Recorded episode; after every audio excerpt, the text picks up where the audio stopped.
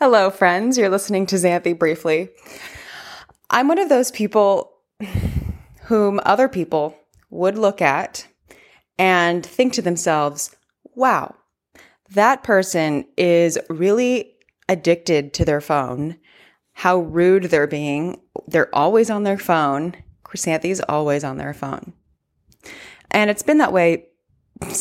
Honestly, it was game over once I was like maybe fourteen. I've been stuck to my phone since I was fourteen. I, I hope that doesn't sound bad. I mean, I don't think it's bad. I think there are super valid reasons why I felt the need to like always have my phone with me and and such. Well, I'm quite a bit older than fourteen now, but not much has changed, especially since phones have gotten better.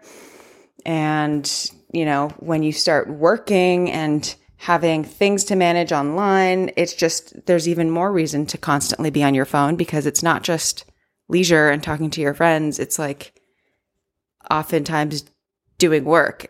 And I'm not justifying that either. It's just, oh, anyway, all of this is to say that I accidentally, actually my phone spontaneously stopped working a couple weeks ago. Um, it just like died in the middle of the night. The screen just stopped working and it, I never got it back. And I did all the techniques I looked up online and it just was done. And I went to the Apple store. They told me they couldn't fix it and that my Apple Care had expired the week prior.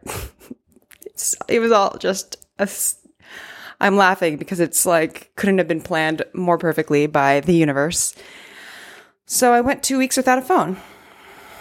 Um, it was life-changing.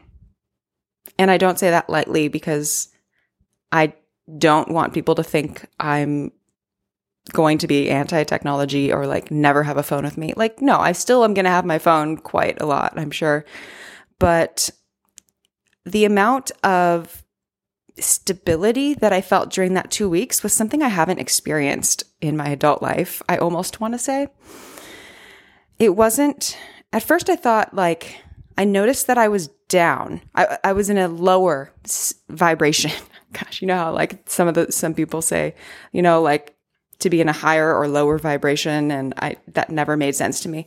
But it kind of did make sense to me. Like I just felt like I was operating on a lower level, and not to say a bad level, just a slower. I just felt lower and slower, and I wasn't depressed.